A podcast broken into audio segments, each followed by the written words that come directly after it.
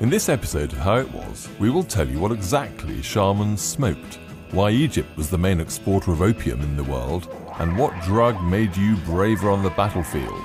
Let's go.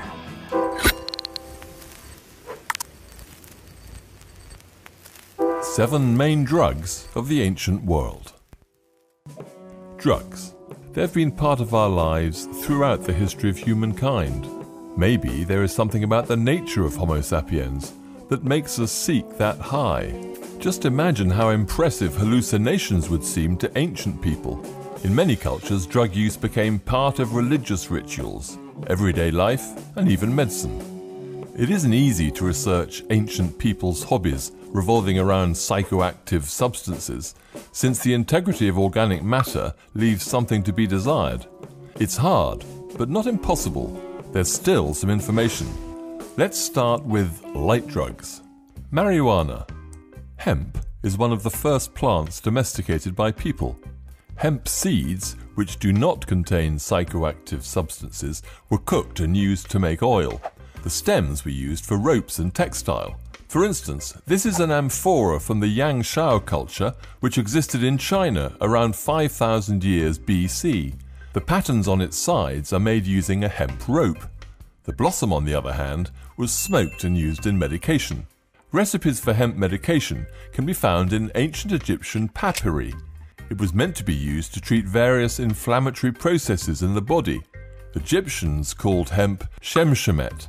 They recommended smoking it, eating it, rubbing it into the skin and eyes, and douching the vagina and the anus with hemp brew. Mesopotamia was another location where cannabis was used in medication, yet written records don't specify if those recipes were ever actually used in real life. Some physical evidence of smoking in the ancient world was found in 2019 while digging an ancient graveyard on the Chinese side of the Pamir mountain range. 8 out of 40 tombs had wooden braziers filled with stones in them. Radiocarbon dating was used to find out the age of the artifacts. It turned out to be 2,500 years old. The sides of the braziers and the stones were covered in cannabinol. This is a product of the main psychoactive substance in cannabis, known as tetrahydrocannabinol, or THC for short. The amount of cannabinol helped to establish the THC content. It was higher than in wild cannabis plant, which contains almost no psychoactive substances. To put it simply, when the ancient people of Pamir wanted to smoke, they knew how to pick cannabis which would get them really high. Scythians smoked in much the same way. Father of history Herodotus describes the procedure in detail. Scythians would make a tent around red hot stones, get inside, put seeded buds on the stones, and the smoke would make them shout aloud. For a long time, there was no other evidence of Scythians smoking cannabis, but in the 30s, Kharkiv archaeologist Sergei Rudenko found a whole smoking set in some ancient ruins near the Altai Mountains. A felt and leather tent, a bag filled with hemp seeds, censers designed for inhaling smoke, and a bronze cauldron with some burned seeds. Rudenko assumed that Scythians used marijuana not only for celebratory or religious reasons, but also as a recreational activity. Digging into Scythian tombs in Stavropol Krai in Russia in 2013, archaeologists found gold bowls. The sticky dark traces on the bottom were sent to forensic experts, and they identified them to be a mixture of opium and cannabis. Archaeologists believed that Scythians would fumigate their tents with cannabis, smoke, and drink poppy brew, the things that must have gone on in that tent. The fact that the artifacts were made from gold and were found in the tombs of people belonging to a high rank in the society shows that smoking was, if not sacred, then at least prestigious among the Scythian elite. Regular Scythians, on the other hand, probably used the method described by Herodotus. Roman authors too were familiar with cannabis.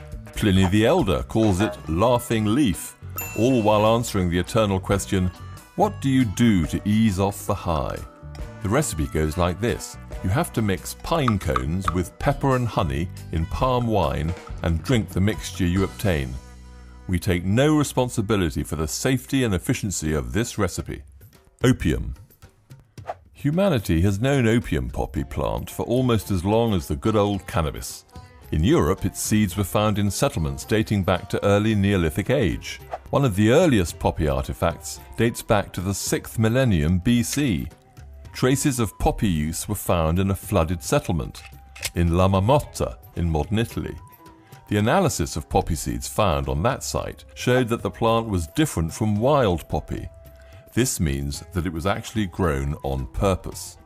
As soon as the first writing systems appeared, ancient authors started telling the world about opium. The first known record of opium poppy was found on a Sumerian clay tablet dating back to over 2000 years BC.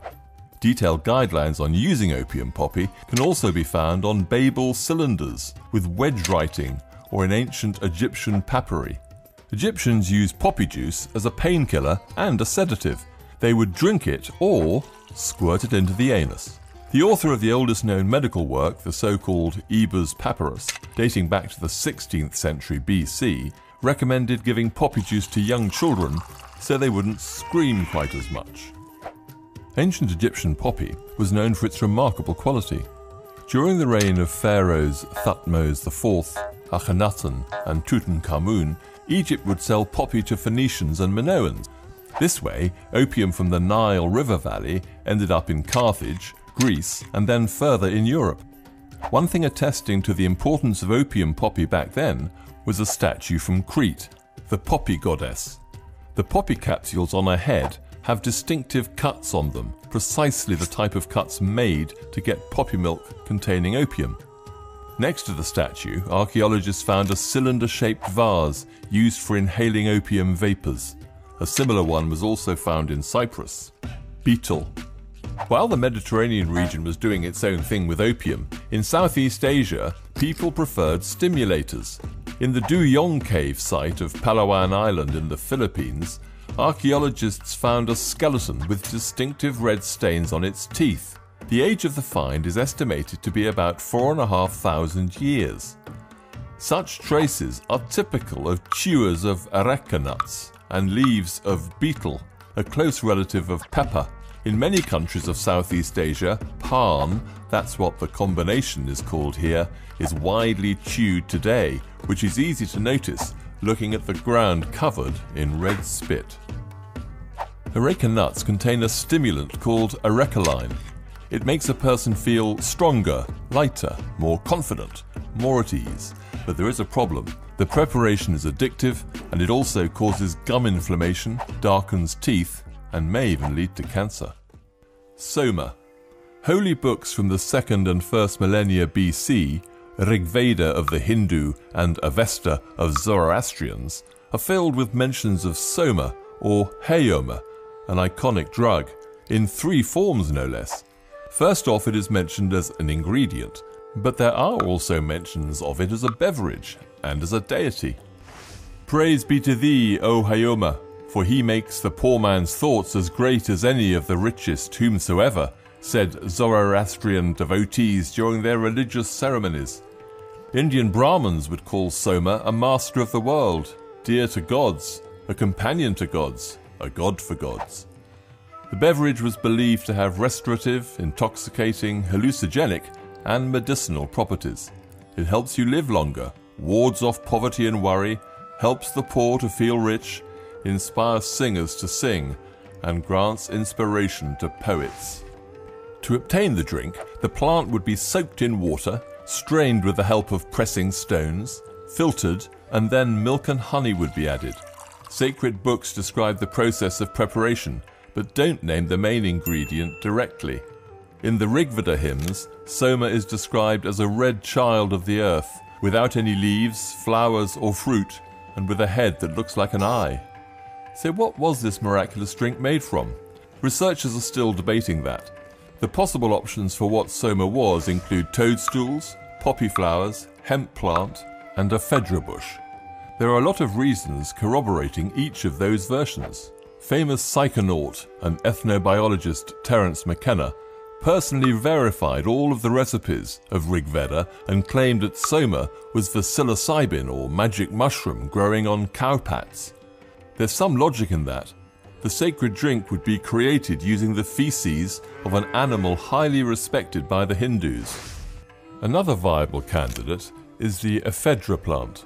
Ephedra contains an alkaloid called ephedrine, a psychostimulant similar in its properties to amphetamine.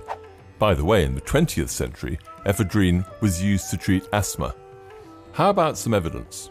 In the 1970s, archaeologists dug up an ancient settlement of Gonur Depe on the territory of present day Turkmenistan. Some researchers believe it was inhabited by ancient Indo Iranians and was one of the earliest centers of Zoroastrianism. In the town temple, archaeologists found dishes with traces of ephedra and cannabis. In the temple of Togolok, another settlement of that time, they found vessels with traces of ephedra and opium poppy. Maybe Soma contained a mixture of various substances. We don't know that for sure yet. Native Americans also knew how to get into an altered state of consciousness. Let's start with good old coca. The earliest record of coca leaf consumption was found in the Nanchoc Valley in the north of Peru. Traces of leaves were found in excavations of ancient settlements, with pieces of calcite, a mineral helping extract alkaloids from the leaves and thus strengthening the effect. Those artifacts are about 8,000 years old. It seems that coca was used everywhere in South America. For instance, it was common in the Inca Empire. Butlers, couriers, and soldiers wore small bags with saltbush ash, chalkstone, and leaves of this energizing plant. To measure the distance they've walked in one day, they would refer to the amount of coca that was chewed. Mescaline. Native Americans were also familiar with hallucinogens. Shamans would use them to communicate with spirits. There are many plants in the New World that can get you high. For instance, there are a few types of cacti containing mescaline. One of the best known kinds is peyote, which grows in Mexico and translates from the Aztec language as glisten or glistening. The earliest records of its consumption date back to the 4th millennium BC. Spanish conquistadors wrote quite a lot about rites where the cactus was used. They considered its effects to be devil's work and put a lot of effort into making people quit the habit. Safe to say they didn't succeed.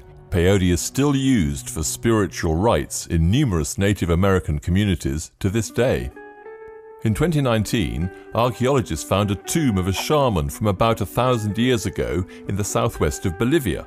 In his bag, he had a full set for drug consumption small wooden platforms for blending the leaves and inhaling them, a carved tube decorated with human braids, tiny llama bone spatulas which were possibly used for mixing, two pieces of the actual plant, and the most precious thing, a pouch from three fox snouts. In the pouch, they found traces of four different psychotropic substances, two of which are the primary components of the hallucinogenic drink ayahuasca, which is still being used in rituals and ceremonies.